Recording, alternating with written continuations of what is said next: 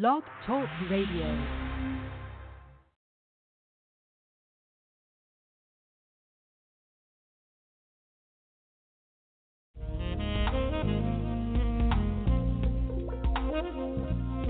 Hi, everyone. I am Chevonna Johnson, CEO and founder of All About Us Global Media Productions Group, TV, radio, and magazine, CEO of the Whitney E. Johnson Foundation, Incorporated. We are a 501c3 organization on a mission to educate, engage, and mentor our parents and teens in communities on current issues surrounding our youth. Today, we are asking for your support to continue providing our informative programming through our various media platforms. To make a donation, visit the Whitney E. Johnson site at www.wejfoundation.org or you can reach us at 631 521 7699 for more information. And as a reminder, all donations given are tax deductible.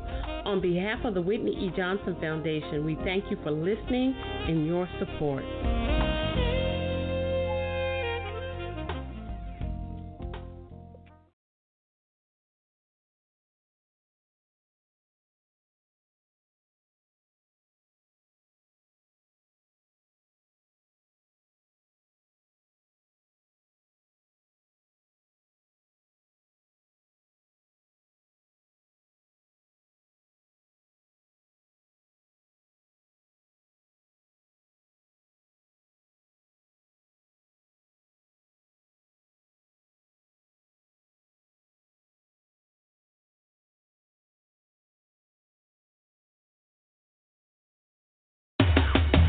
Hello, this is Najesti from Buttermee Essentials Natural Hair and Body Company. We are located in Brooklyn, New York. We are a family owned company which is run by my husband Vaden and I. Do you have hair that is hard to manage? Having trouble with hair growth? Is your skin always dry? No problem. Buttermee Essentials is here with the solution. We specialize in hair butters, pomades, hair elixirs, shampoos, conditioners, luxury soaps, body butters, lotion bars, perfumes, scrubs, and so much more. All of our products is made with natural and organic ingredients such as shea butter, cocoa butter, mango butter, Jamaican black castor oil, avocado oil, Oregon oil, and essential oil.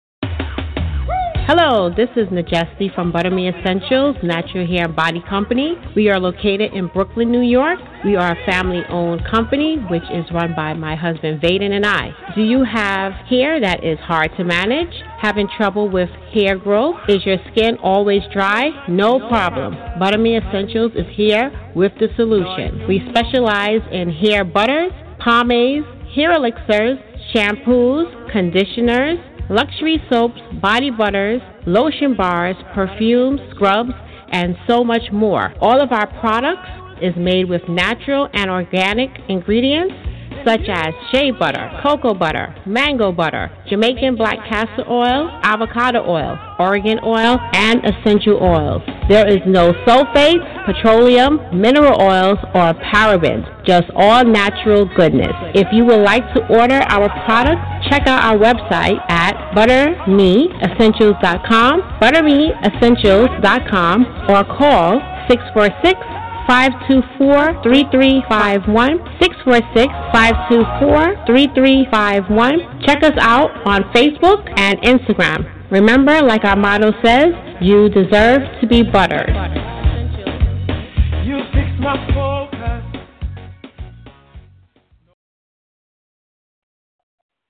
Welcome to All About Us Parents and Teens Talk. I am your host, Chevonna Johnson. I want to thank you for joining us this evening. I have a lot of great things to tell you about All About Us. Um, let me give you a little bit about our mission. Uh, this show is sponsored by Roger and Chevonna Johnson. They are the founders of the Whitney E. Johnson Foundation and All About Us Global Media Production Group, TV, radio, and magazine. Um, the great news is we are now a 24 7 live radio station. We can be heard on Alexa, we can be heard on Google, Microsoft Play, Apple is coming soon, Roku, and a lot of other avenues for you to now listen to one of our many shows that we have on all about us. Um, I'm very, very excited to have you uh, tune in tonight. Uh, we have a very special guest, uh, Miss Nicole Carr. She's going to be. We're going to be talking about purpose to passion, and that is something very near and dear to my heart, especially when dealing with the youth, to help them ignite and encourage them to find avenues to understand their purpose to passion. Um, we are excited about speaking with her and her projects and what is she is doing with her um, as well as with her upcoming projects in her recently released book broke. So stay tuned. We're going to be speaking with miss nicole carr very shortly. But before she comes in i'm going to read you um, i'm going to read you a quick poem. It's called hope. Hope is the thing with feathers. I, I like this poem because it it gives you encouragement and it talks about passion and the purpose and it, it I just I like it. I always read it. It's called Hope is the Hope is the thing with feathers. Hope is the thing with feathers that perches in the soul and sings the tune without the words and never stops at all. And sweetest in the gale is heard, in sore must be the storm. That could be a bash that little bird that kept so many warm. I've heard it in the chilliest land and on the strangest sea, yet never in extremity is asked a crumb of me. Hope is the key to actually finding your purpose in understanding your passion. It drives your vision into believe and encouraging your faith and standing on what you believe in. Hope is many things and what you believe and the positivity. You have to kind of squash the uh, negativity in the back but you have to keep your hope alive. You keep your hope alive through faith. You have to hit challenges head on and focus. Focus is a big thing when you're trying to focus on your passion, um, believing in yourself, loving yourself, encouraging yourself, re- respect yourself. You know, you have to have all those things to balance you out. And that is the most significant thing when you're trying to find your purpose in to passion. We're going to be speaking with Nicole, with, Miss Nicole Carr very shortly, but we're going to take a quick break and we're going to listen to this song, um, "Lovely Inspiration." Um, I love this song by May. so stay tuned.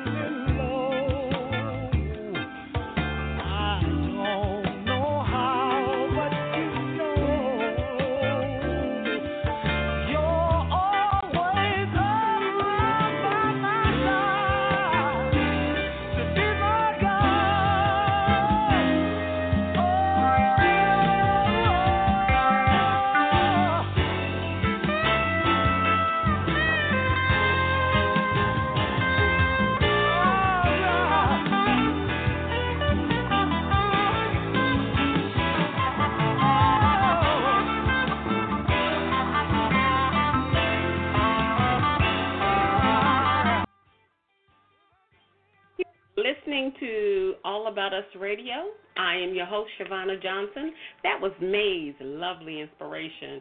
I love that song, and that's a way to start off our evening because we're going to be speaking with Miss Nicole Carr. And we want to take a moment to welcome Miss Nicole Carr into the studio. How are you this evening, Miss Carr? Hi, Chevonna. I'm doing well. Thank you. Oh, thank you. We're glad to have you. We're excited. Um, we're ready to hear the powerful leadership information that you're going to lay on us tonight and encourage us and give us words of enrichment and empowerment. But before we do that, we want to introduce you to our listeners. Um, we want to know who is Miss Nicole Carr and what do you do?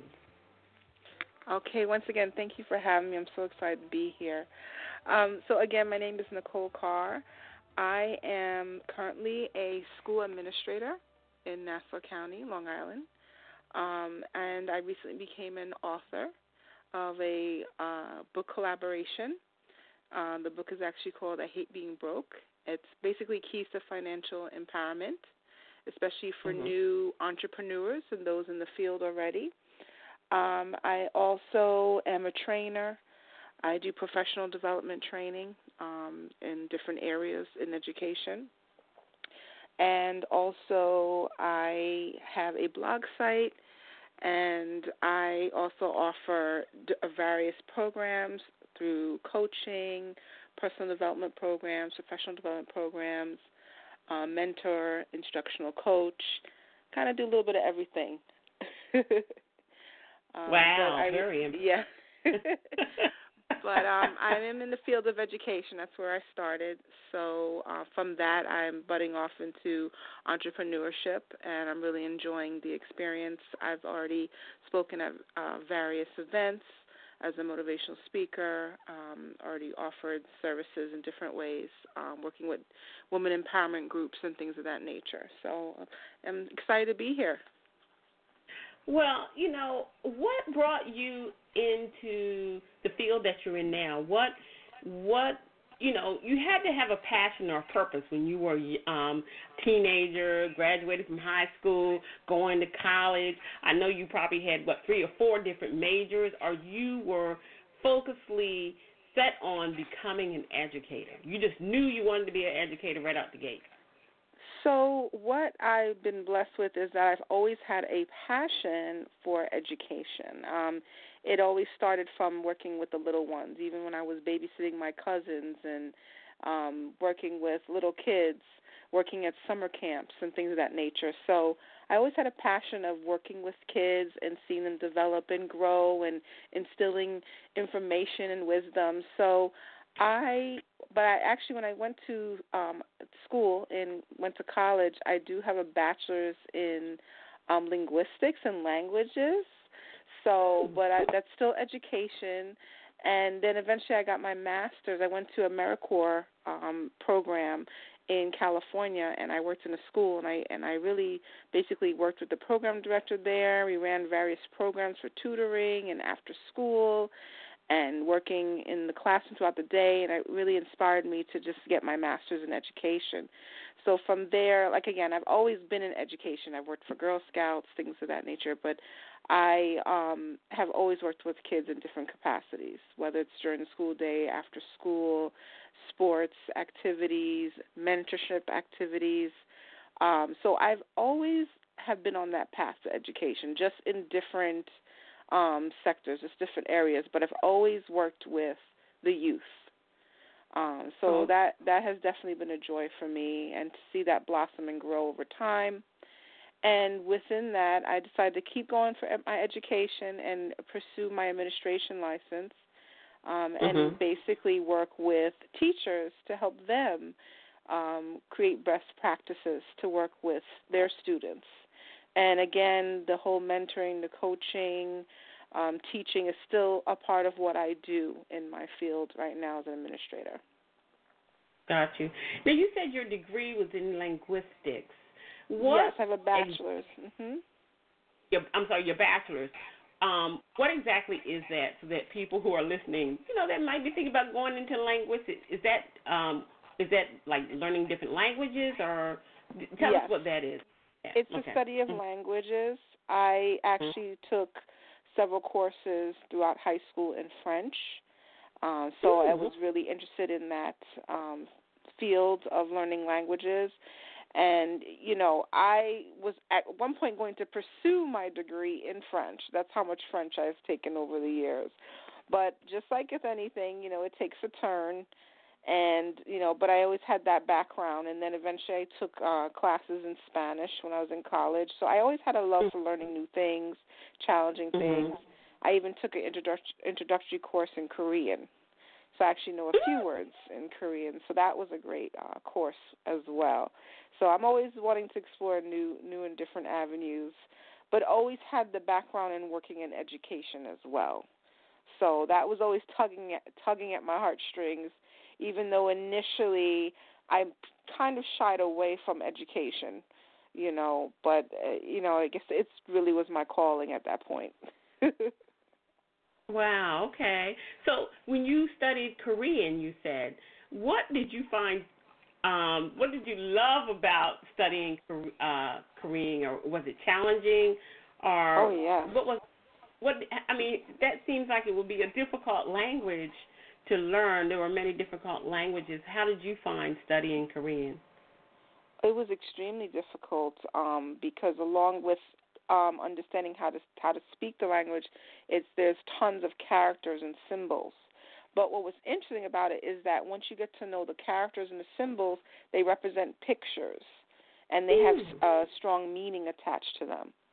So, like you'll see like a little circle and a and a line, and to, you know it looks like gibberish to anybody else but if you learn that that means like i'm just making this up on on on the spot like it may mean like a person doing something it is attached to that word meaning you oh, know? Wow. so i thought that was so and that takes a long time to learn. I only took an introductory course because it was actually a free course given by the korean instructor. And you know i'm always up for taking up new things especially if it's free so there was a whole mm-hmm. class of a, a lot of us who were just so interested in taking this language, and that's what we did for the semester. Um, we got workbooks and everything. Um, oh. And I, I just remember a few words. One of them was Ne idem un Nicole Ieo. I don't know how I remember that. Things just come, come to me. But my name is Nicole, you know, and Asyang Haseo is Hi, how are you? And I uh-huh. never forgot that, you know, funny enough. So, wow. you know, certain things just stuck to me with the language. But it was such an interesting course. It was fun. It was engaging. Um, mm-hmm. And like I said, what was the most interesting thing was the pictures and what they represent.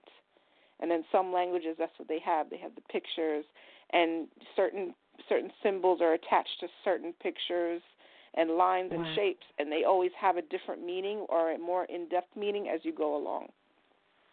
Oh wow, that sounds intriguing.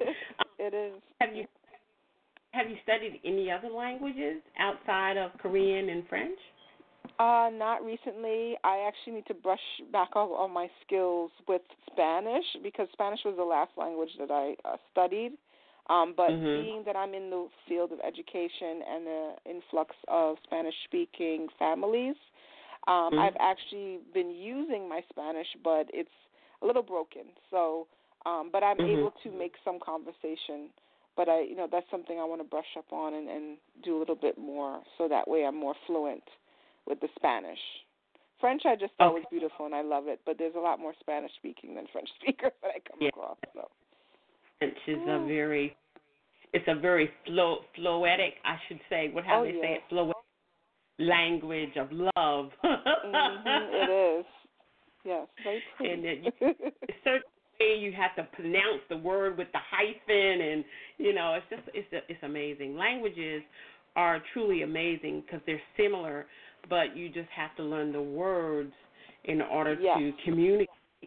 But they have a lot of meaning and similarities uh, mm-hmm. in languages. It's just that we have to cross that barrier to learn each other's language so that we could best communicate with one another. And I think if the world, you know, if we just encourage, especially our young people, to really learn many different languages because the world is vastly becoming quite diverse.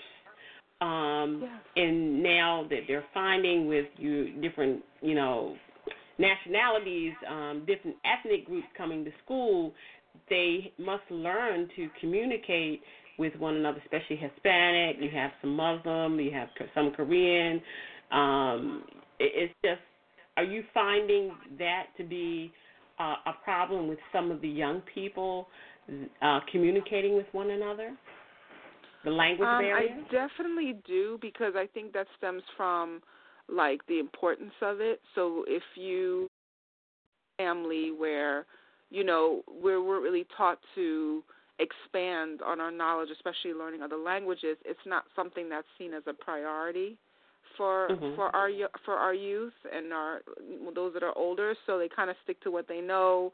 Not they're not up mm. for the challenge. So I do see that as being an issue because once you do know these different languages, there's opportunities career wise, financially, uh, financial increase will happen when you're in these opportunities because you can get to travel um, and meet other people. You can work for various organizations. You can do translation services, whether it's written form or verbal. So there mm-hmm. is a huge opportunity, and because there's not enough, um, the competition is is there, but it's not because there's not. They still need more people to have those skill sets to be able mm-hmm. to speak the languages. So there's the pay is really really good for that. Um, oh wow. So, mhm. So definitely a need for that. So eh, you know, languages I know usually start when you learn a language in school. Usually start in like sixth seventh grade, and some cer- cer- certain schools they learn like my cousin goes to like this special private school and she's bilingual because she learned from when she was really young so it's just mm-hmm. a part of her curriculum so it also depends on your you know your upbringing and your your background and what you've been exposed to but honestly the earlier the better you know you can learn at yeah. any age but the younger you are you pick it up like a sponge and it just becomes a habit. It's just it's normal for you. But when you're older, it's a little bit harder to grasp because you already know the foundation for the English language, and you have to try to make the connections a little bit more. More, possible, that's true. But it's just a little bit more challenging. What I found when I, you know, mentor with the young with young the young girls I'm mentoring here, is the language barrier, especially Hispanic, and when they're in school, like say they come now in the middle of translating mm-hmm. and trying to reading, and then the the reading is not in Spanish, but it is in English. And you know, a lot of the young girls they find it you know challenging because they now have to be come up to speed, and some of them are in the bilingual bilingual classes and still have to learn to translate the English to Spanish and the Spanish to English.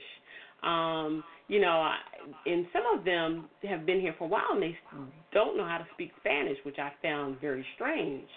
Um, you know, they can, but they don't. They don't do it fluently. Let me say it that way. But they hear it because their parents. Um, yeah. You know, they, so mm-hmm. definitely, mm-hmm. there's like a cultural aspect to all of that too, because you have some families where they once they come to like America, for example, some families believe that they shouldn't continue to speak their native tongue.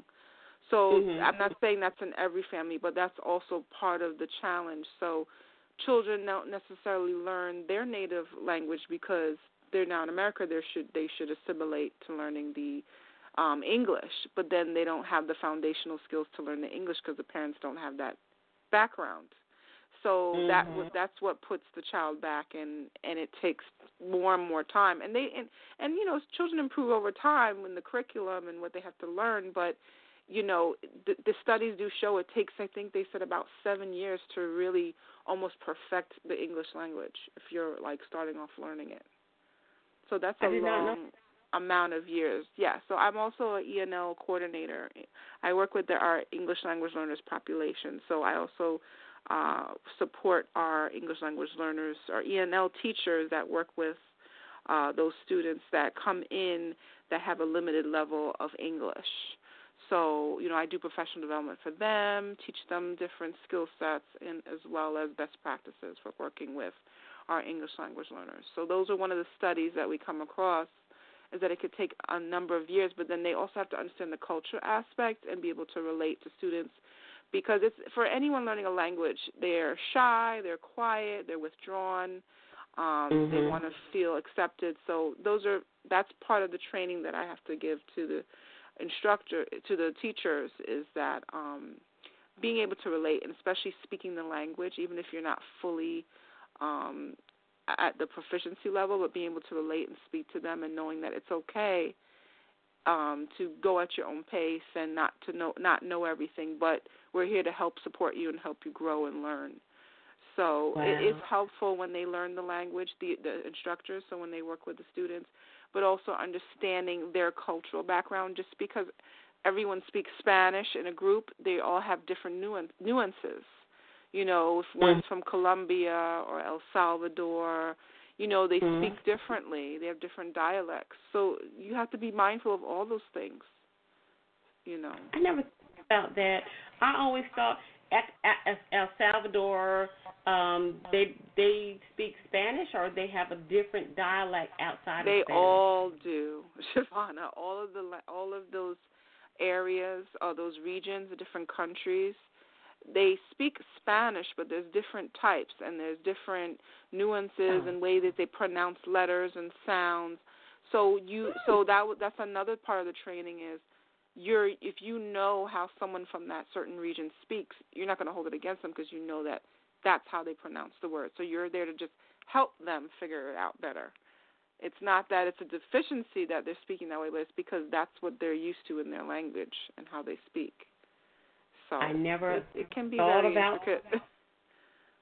no, not to cut you off. It's just that I never thought about that part or that aspect of it, uh, the mm-hmm. different cultures in Hispanic communities. Oh yeah. Uh, whether Salvador, whether they're from Mexico, Puerto, Puerto Rico, Rico, Honduras. Mm-hmm. Very distinct language that they they have a very thick accent in Puerto Rico.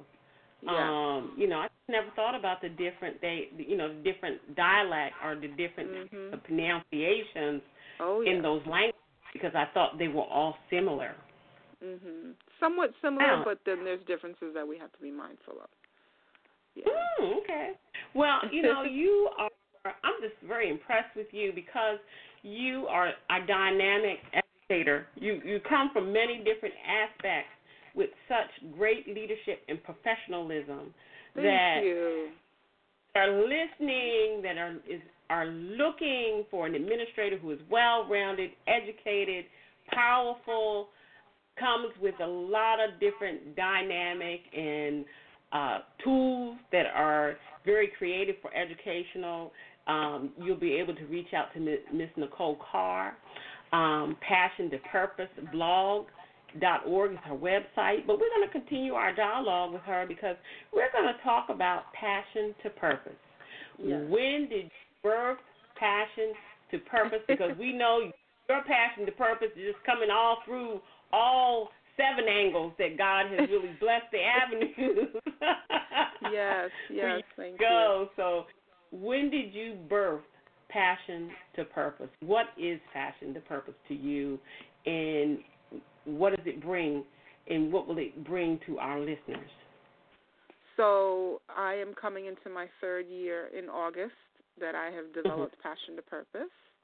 Um, mm-hmm. It started off as a blog and the blog site, which is now both a blog site and website, passion2purposeblog.org, um, was basically motivational posts, all motivational, um, and ways to overcome challenges, ways to overcome mm-hmm. your fears, ways to pursue your dreams.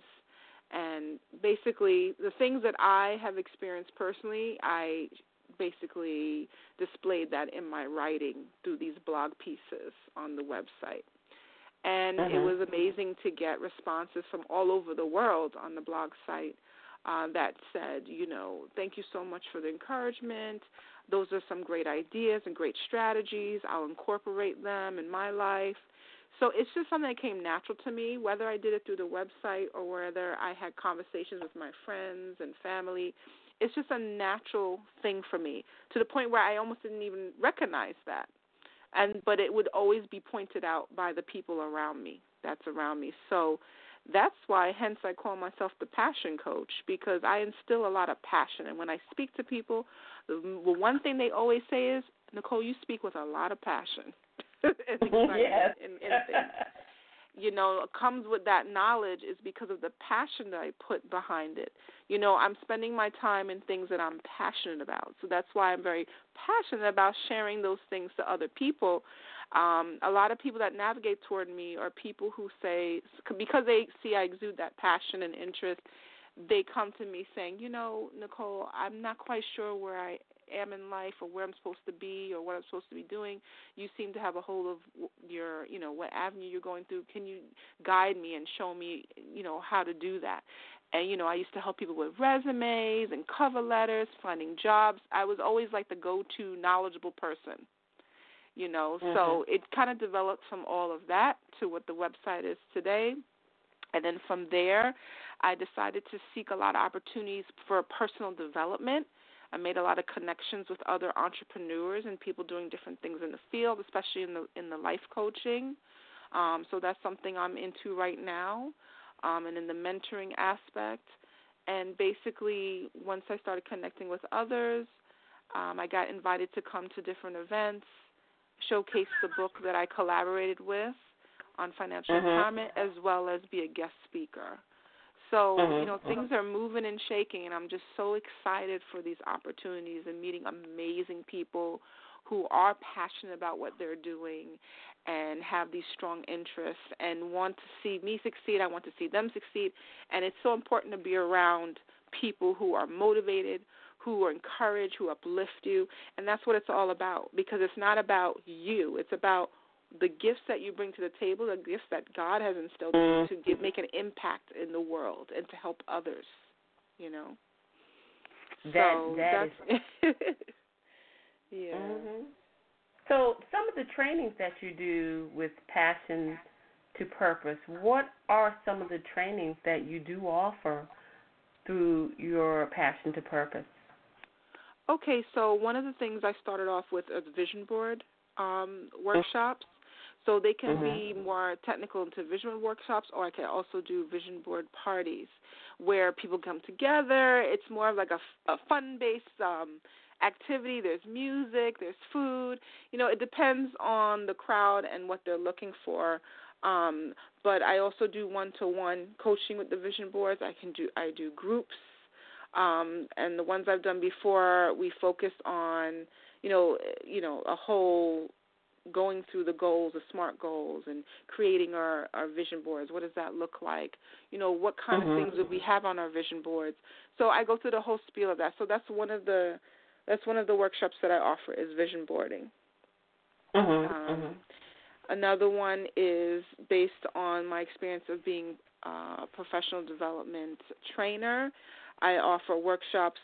I'm working to going into the different schools and sharing uh, my knowledge of special education, um, educational leadership, relationship building, collaboration. Very big on that.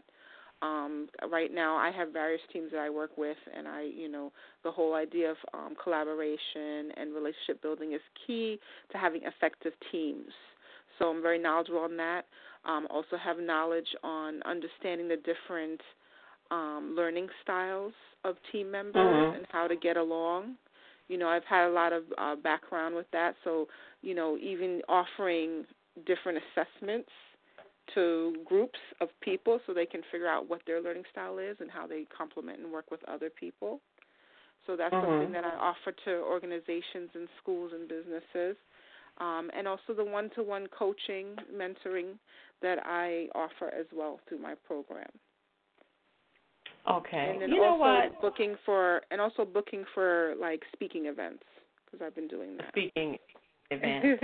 hmm When you're working with people in vision boarding, mm-hmm. what do you are some of their struggles in seeing putting the vision together? What are you finding are some of the struggles for a lot of people to connect to their vision board? Um, not believing that it's possible. They mm. have to come to the to to the grips a reality that they have to know that they're worth their worth and they're valued and that whatever they decide to do, they can do it. They just have to lay the groundwork for it. Um, and one of the new things that I've seen recently that I incorporated when I did the vision board workshop is that we tell them to take a picture of themselves, whether it's an old picture or a recent picture, put it in the middle of the vision board as they're creating the space around it with all the things that they visualize so that it can become more real. Sometimes people create these boards without their picture, for example, and then they think, well, that's not really for me, that's for somebody else. They disassociate themselves away because they still can't come to grips that this is something they could actually do. Mm-hmm. And it is something you could do because I believe in it wholeheartedly. There's a lot of people out there that are highly successful that started off with vision boards. So, mm-hmm. you know, to some people it's oh, there's just pieces of pictures and drawings all over a board, but it's more than that because there's studies that show about writing it down and drawing it and thinking about it. So my next thing is putting it into action. So a big part of what I do is we have to envision, talk, write it down, talk about it, but the next steps is holding yourself accountable and putting into action. That's where the coaching mm-hmm. comes in, the group coaching and the one-on-one coaching because we can talk about things till we're blue in the face, but we need to put um, action into what we do. You know, it's just like someone who gets a lot of information and personal development, um, and but if they're not putting into action, it's not serving them the purpose that it's there for. You know, mm-hmm. so that's one of the things is making it come alive. So once they do the vision board, there should be there's follow ups. So it's not just a one time you do the vision board, which some people may do, but it's following up a week later, two weeks later, a month later. What have you done from the time you created that vision board? Have you taken those small steps to make those big outcomes that you're looking for? You know, mm-hmm. and then there's mm-hmm. different and there's the different sections. You have financial, you have health and wellness, you have career education. You know, there's so many things you could do with the vision board. But you you do it to a point where you take these concepts and then you break it down from the vision board by doing some journaling, writing down, and you break it yeah. down even more. And that's where that that's where more of that coaching comes in from the vision board. Mm-hmm. So it doesn't end up being just a big fancy board just laid in the corner collecting dust. It's something you should look back and revisit. You should um also incorporate a journal with check a checkbook system or whatever to say I've done this, I've done that. It's also about breaking down the tasks so it doesn't seem so overwhelming. And I know we all struggle with that. We think of all the things we want to do, we get overwhelmed and frustrated, then we become numb. But if you break down for each section uh, the task, you can say, "Today I can do this. By the end of the, the week, I can do this." It's doable. It becomes doable. You want everything that you think about to become doable. Exactly. And realistic. You know, and realistic. Mhm. And realistic. You know, the one thing I do tell um, the young people, you know, when I do the vision boarding with them, I encourage them to write their vision because your vision always changing. I don't care how old you are. Mm-hmm. Your vision will always change no matter how you write the vision and make it plain. Even though it comes it starts to come to fruition, you're changing. And you know what I found in to be the most challenging even for myself and to recognize it. And you know, before January rolled around, God, I you know, I remember praying and God was talking to me about self-love, self-assurance, mm-hmm. self-esteem. All that plays an intricate part of who you are becoming. And even though you have, you know what, Nicole, I can do this. Oh, oh man, I'm doing this. Nicole, purpose to passion you know, I'm doing this, I'm bringing it out here, I'm teaching leadership, you know, I'm doing everything that's within me. But if we don't really love ourselves, even though you've written it down, even though you've made it plain, even though everything is coming together, if you're not loving yourself in all of this, it can derail some of your vision. I a 100% agree. and kid, your self esteem, even though you know you could do it, you know, and then that doubt, that's when the doubt seeps in. it seeps in and you're like, why am I feeling this way? You feel overwhelmed. Like, you know what? Why am I feeling this way? I've, I've written this plan. I, I see the board. I'm excited. And you get that fear because I get it. It grips me. Um, it just like now I have a speaking engagement in October. I have plenty of time to prepare for it. I know what's in me. It needs to come out. But the challenge for a lot of people is when they write that vision board, is when that self doubt, that fear grips them. It's like, why am I even doing this?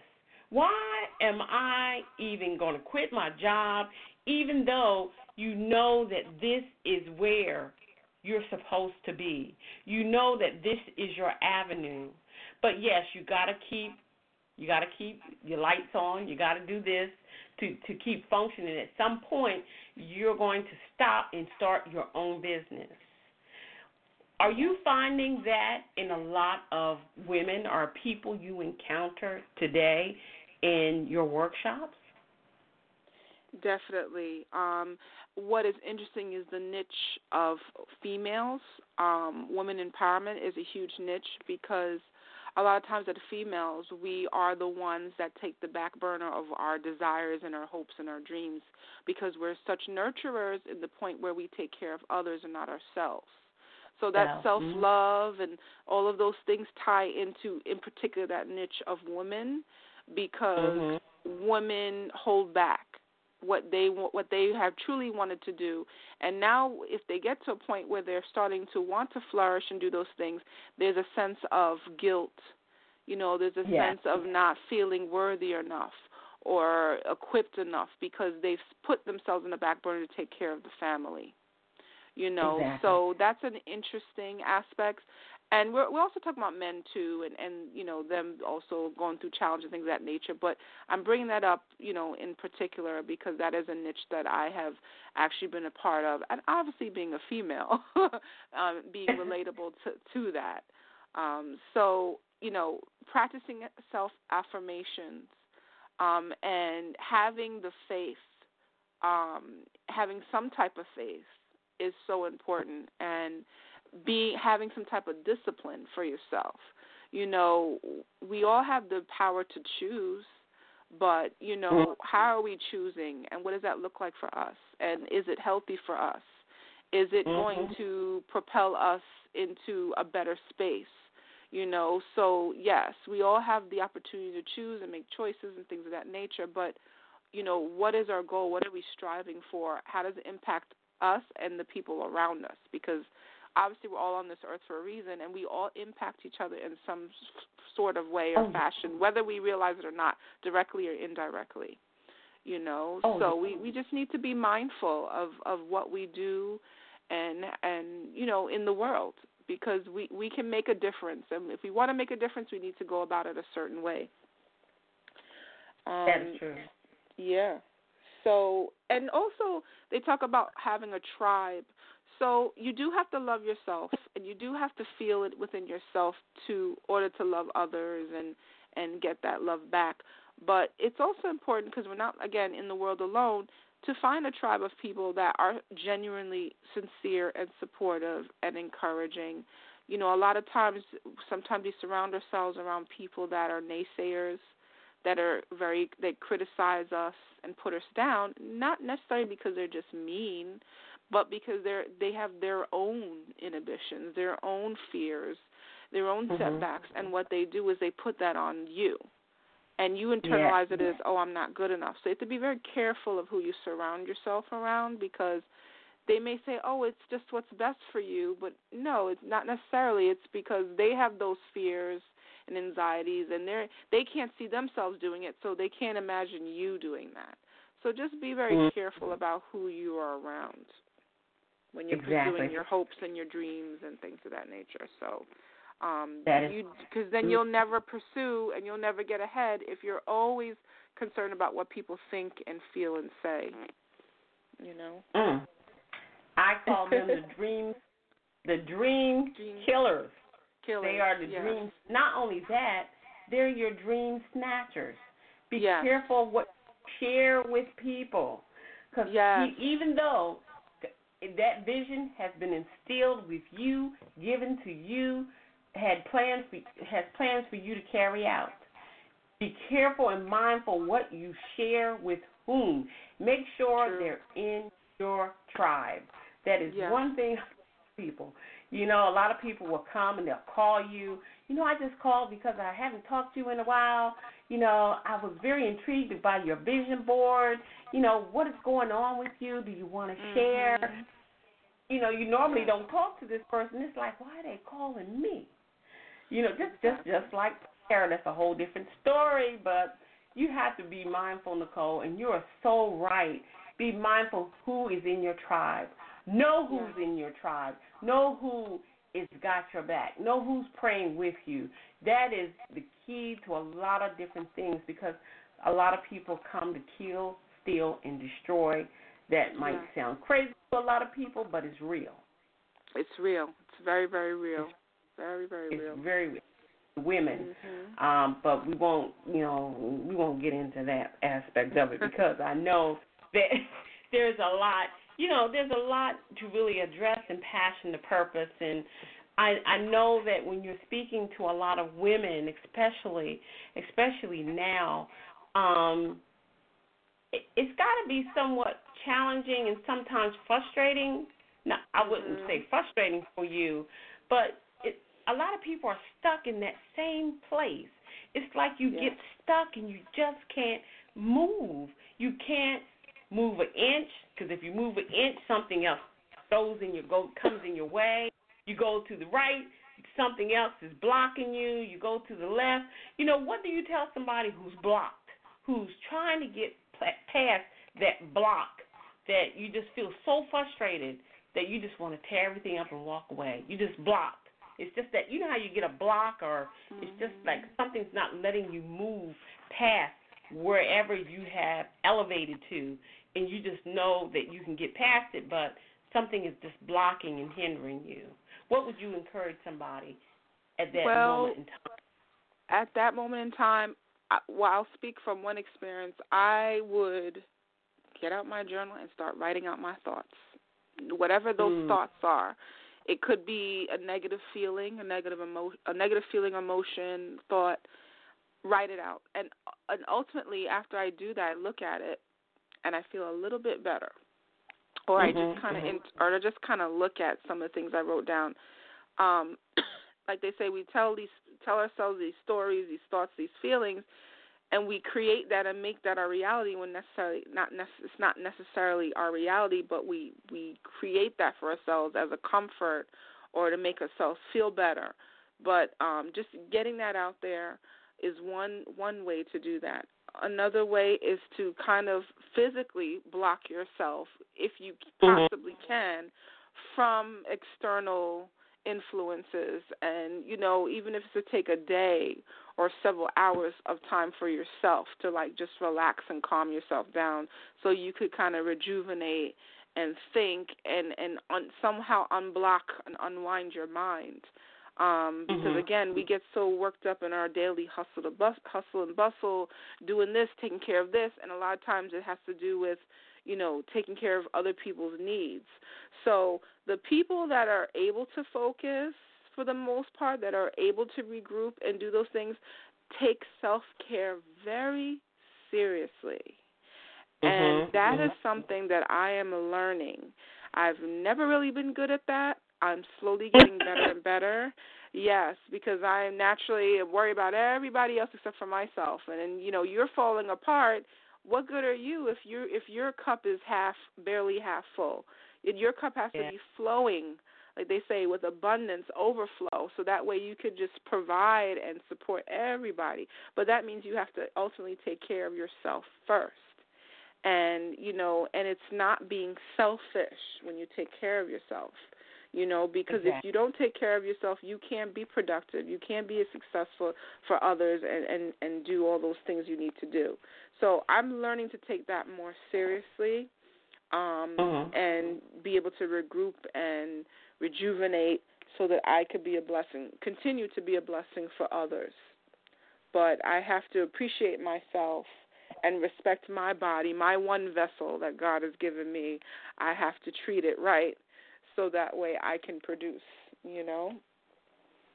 That so that's true. really so that's a big important aspect um is to write it down, get your thoughts out, um, separate yourself from the external factors that are currently distracting you.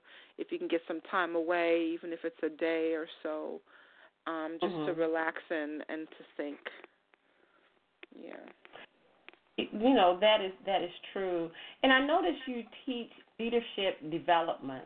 So mm-hmm. in your vision training, how do you incorporate that leadership piece in your in your vision training? So there depending on what your interests are. So like I said, with the vision board, there could be certain angles uh, depending on the group and, and, and depending on the topic and what we're focusing on. So if it's career based, you know, in any career, there there is a level of leadership that has to take place um, in terms of working with others, collaborating. So there are certain skill sets that I start with, and one of the things I focus on is what is your learning style? What is it that you are able to do or can do or have an interest in, and how do you how does that play out when you work with others? Because at the mm-hmm. end of the day, we all have to learn how, how to work with each other, you know, mm-hmm. in order to be successful and to do what we have to do, um, whatever the mission, the goals are. So instilling certain skills leadership wise is something that we go through when we start with our leadership or learning styles you know with certain mm-hmm. with uh with the clients when they're working on the vision boards so Got that's you. one of the things yeah i think we have a caller who has a question so I am going to let them ask the question.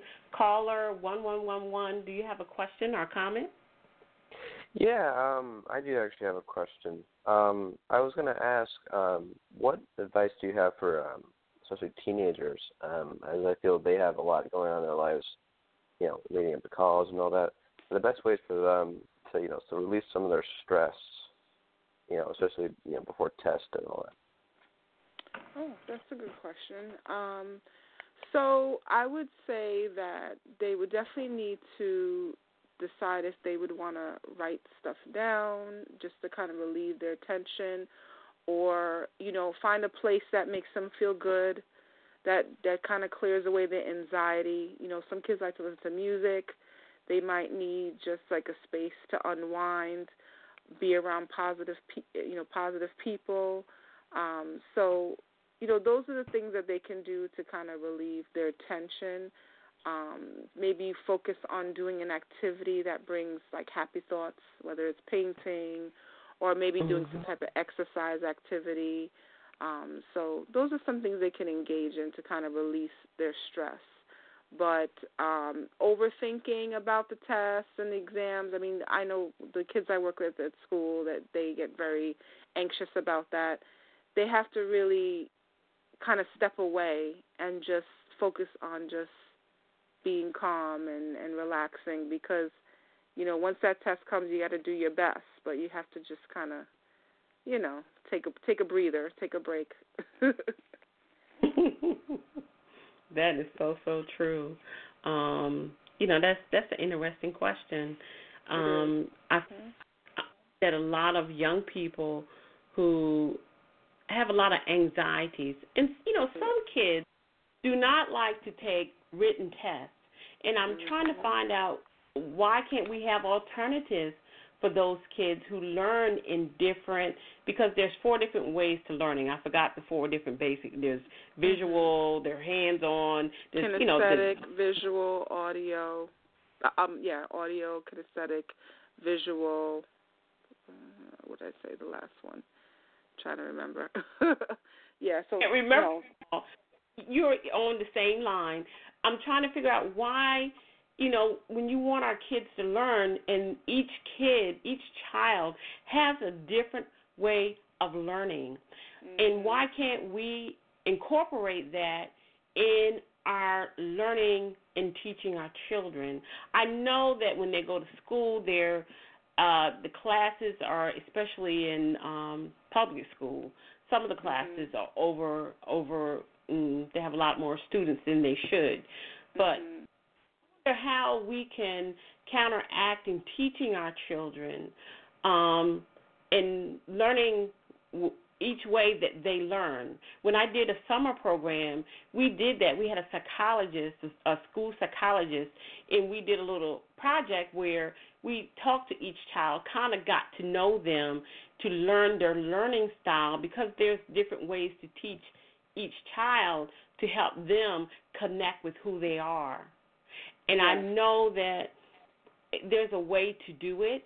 Um, I just wish you know we could incorporate it in some way in our education and our teachers to help them help our children advance more because a lot of them get bored easily because yes. of you know the way that it's being taught and they're saying they're acting out they're misbehaving it's just that they're bored with the way that they're being taught so i'm just i always wonder why why can't in our educational system we can't find a way that would help each child connect in those linguistic teaching ways why is it so hard for us to incorporate that nicole why why so I mean, that's a, you know. that's actually a com- a very good but also complex question and it's yes. definitely not a new question as well and yes. it's been around for a long time it's very controversial um, mm-hmm. to some aspects I do do that in the terms of that I am a um, experienced special education teacher, and being that I am in that field, I bring a wealth of knowledge in um, learning styles and I have autism. best practices and things of that nature. So I actually, on the level I, I'm at, I do teach those things to the teachers. Now, when it comes to the New York State exams, for example, and those huge norm reference tests, they are not set up that way. And I think mm. that ties more into the politics of education mm. that I can't really speak too much on.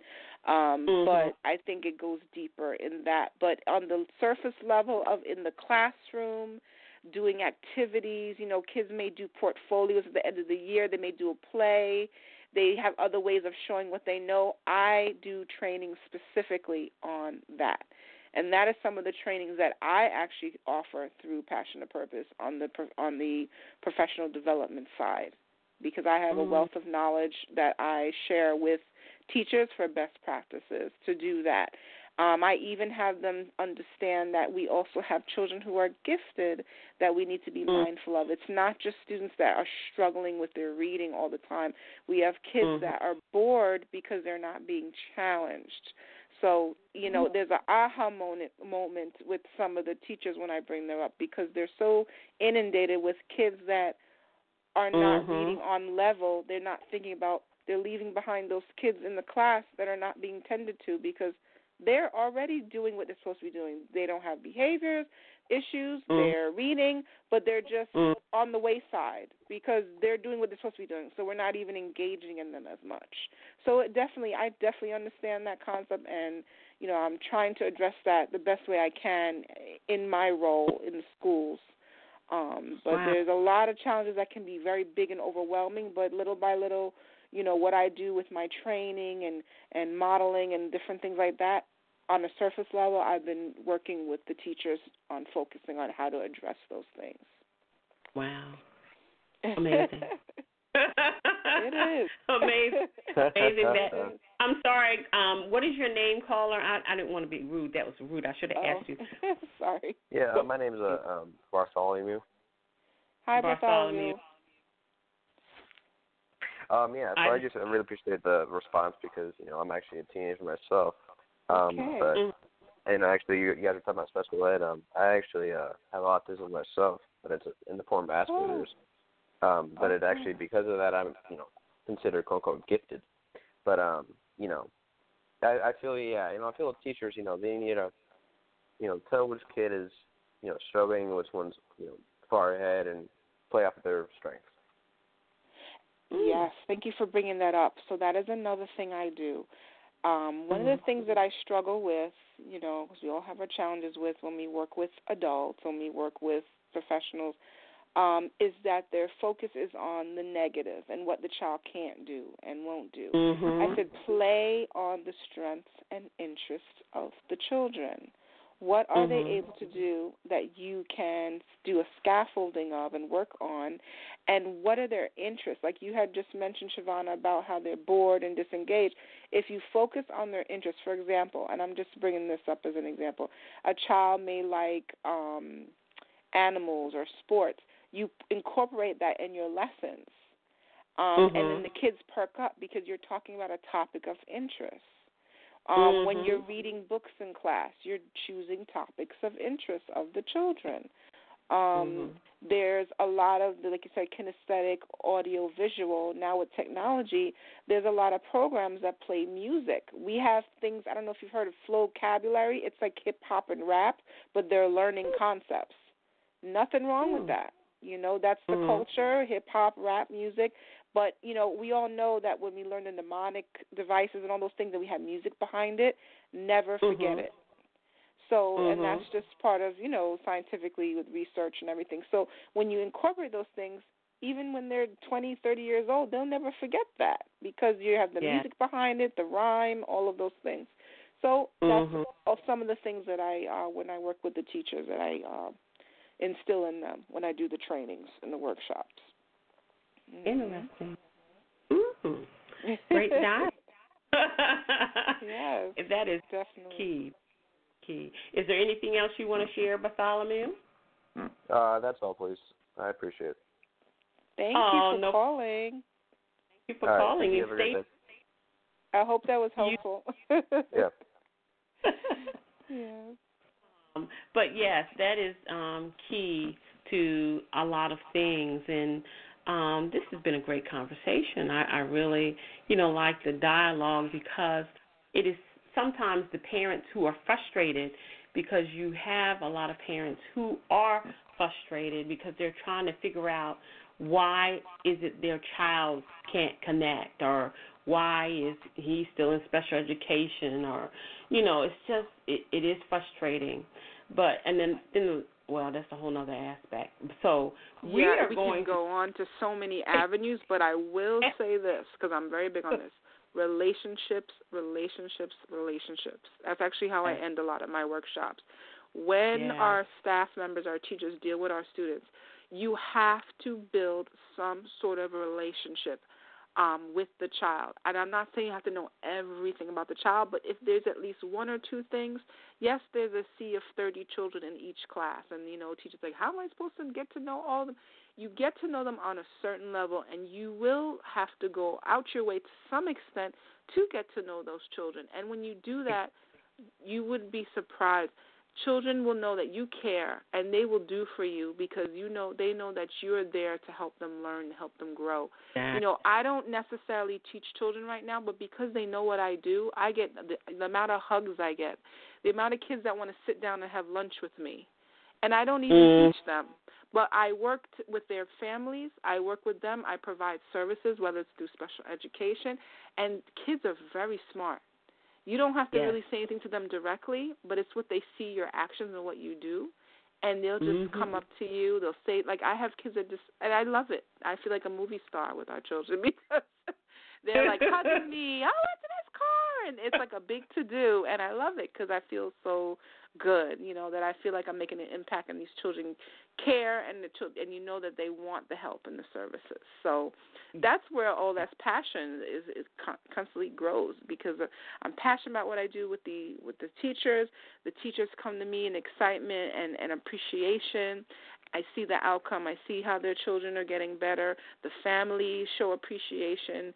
Um, I work with them. I provide sort resources to them out, um, whether it's in school, and they're very appreciative. They see their children improving. So it's a big challenge. There's a lot to do, but it's the little successes that I see happening that I also have to point out. You know. Mhm. Exactly. Mhm. I definitely, definitely agree with you, uh, Yeah. Nicole. In this, um, it is something. It's, a work in progress, and I see you making many inroads.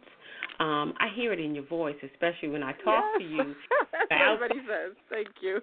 you know, the conversations are very stimulating. I do take yes. in everything you say, and I do not let let anything fall to the ground.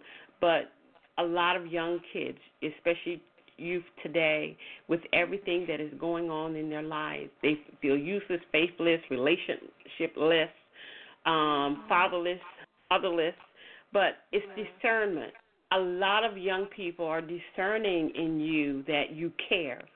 Um, and I notice, uh, especially in schools, you you know, I remember when I'm 54. I'm, I'm proud to say I'm 54. When we went to school, you know, you if your teacher, they would always say, you know what, I'm proud of you. Um, good job. I mean, yes. you know, encourage.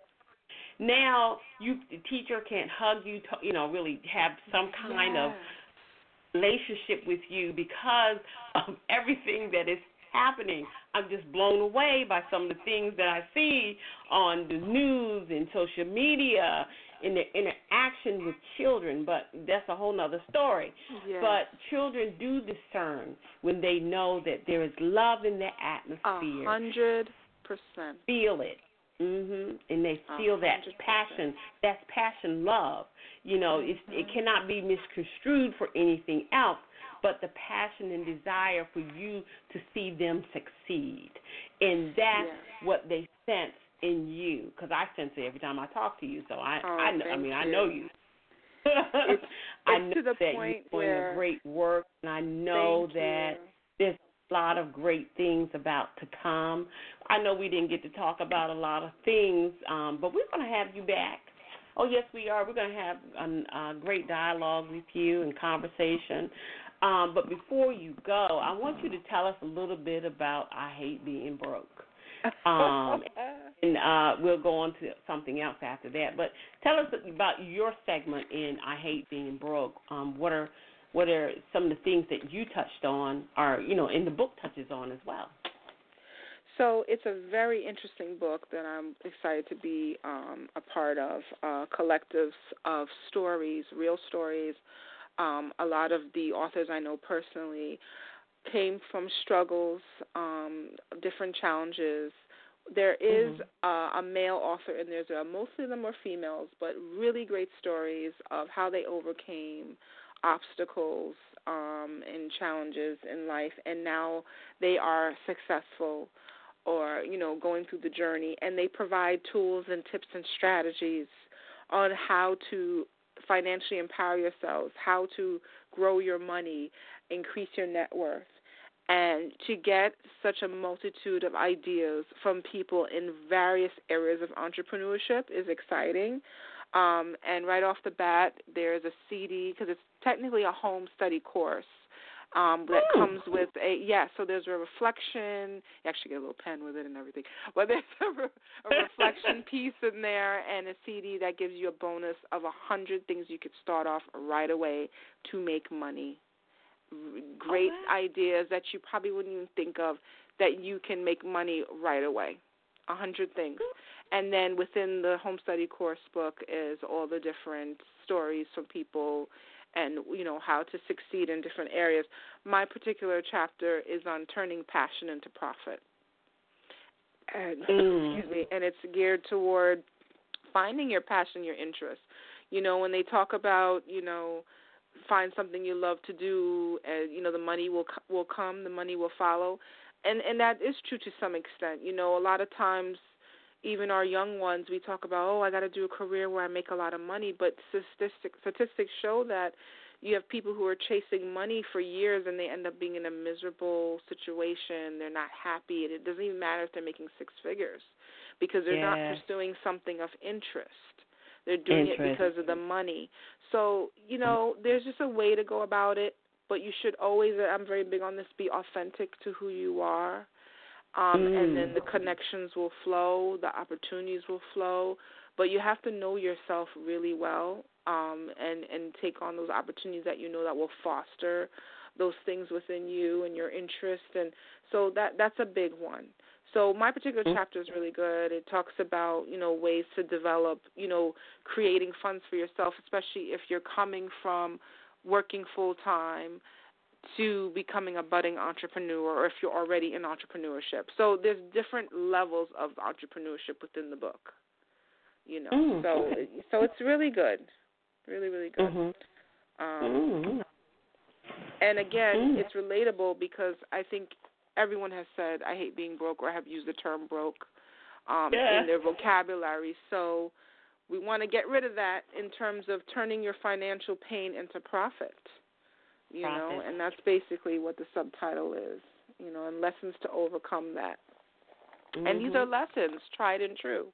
So you're getting real life, you know, stories from people who and then you get um contact information from all of these people so you can reach out to them, learn more about their businesses and things of that nature. So Mhm. there's a lot of Def- opportunities for that. Mhm. Death in death in life is in the power of the tongue, in in the Definitely. power of your power of thought is Mhm. key. Everything. Your state of mind is key to everything. So I am truly, truly excited um, for what is to come, and I really, really thank you, uh, Nicole, for coming to share.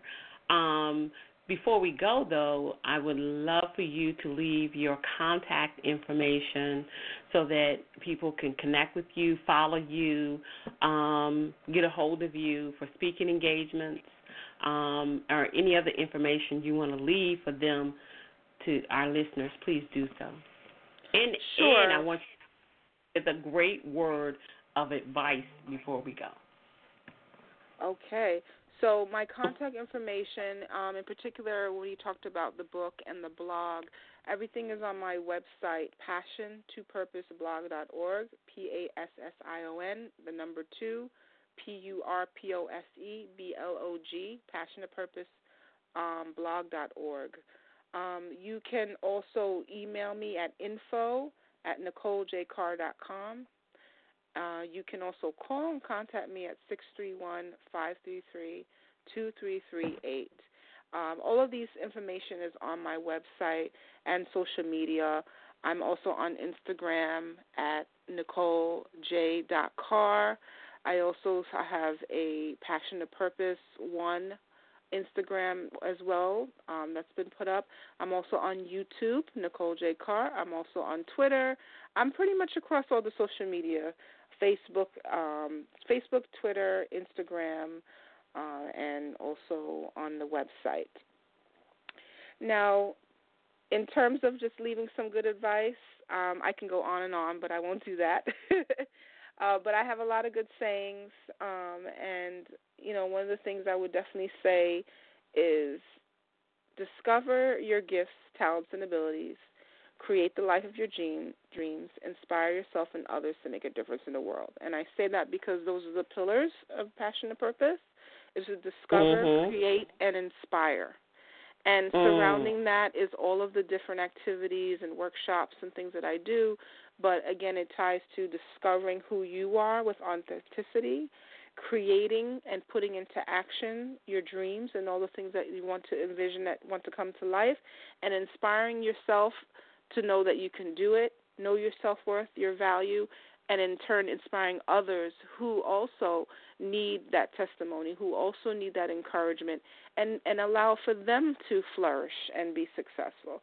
So, one of the things I realized for myself is with all my inhibitions, all my fears, and I'm not saying that that just disappears, but, you know, slowly I'm realizing that God's instilled all these gifts and talents within me, and if I keep withholding that and playing small, I'm stopping myself from blessing others to be to be successful in the world because they need to hear from me. They need to know that the struggles are can be common and that we can get through this and go through the channel, challenges and make it.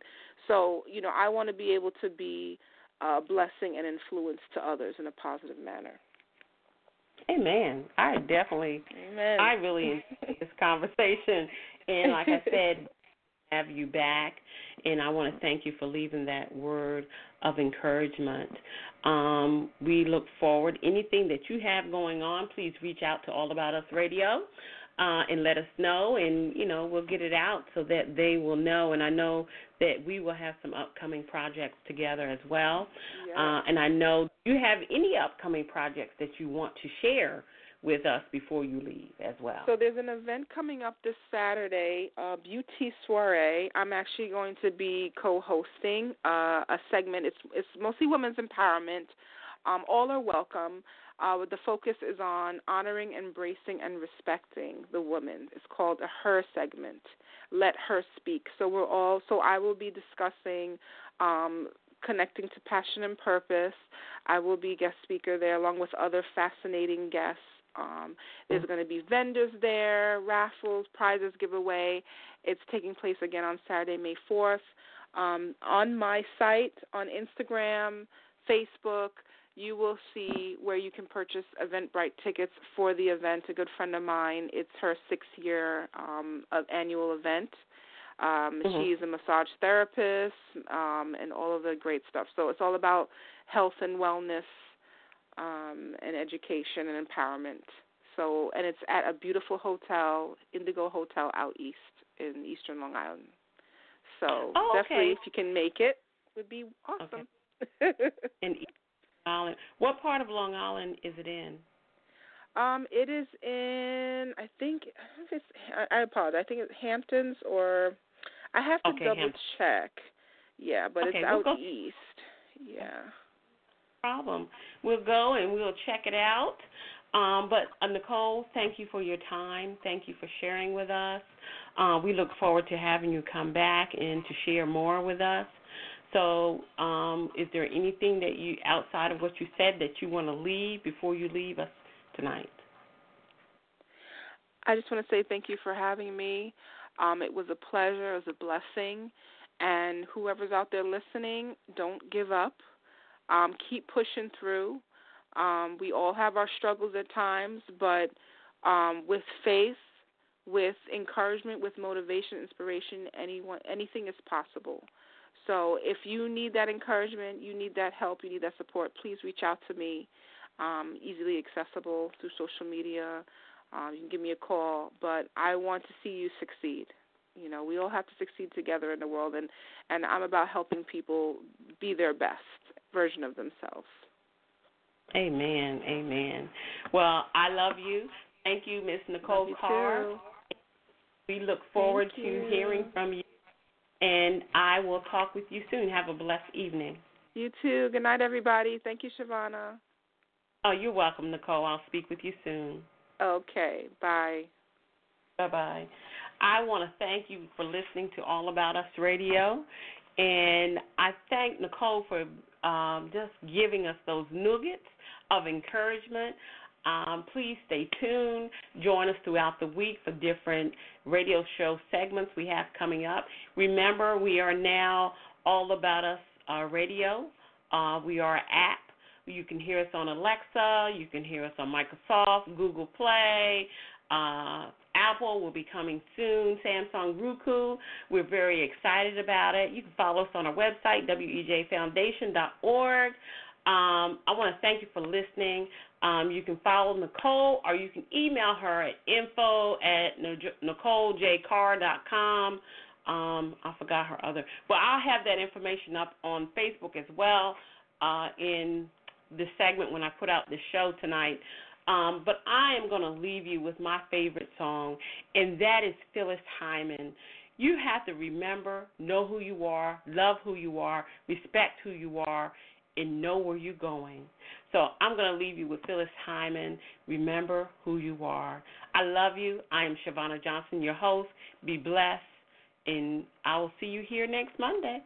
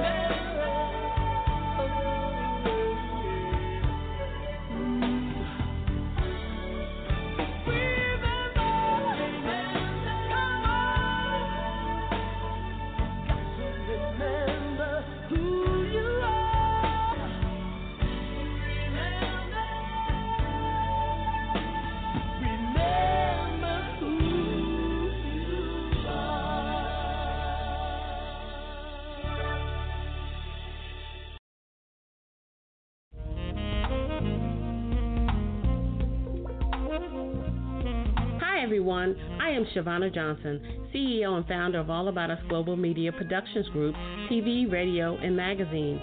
CEO of the Whitney E. Johnson Foundation, Incorporated. We are a 501c3 organization on a mission to educate, engage, and mentor our parents and teens in communities on current issues surrounding our youth. Today, we are asking for your support to continue providing our informative programming through our various media platforms. To make a donation, visit the Whitney E. Johnson site at www.wejfoundation.org or you can reach us at 631 521 7699 for more information.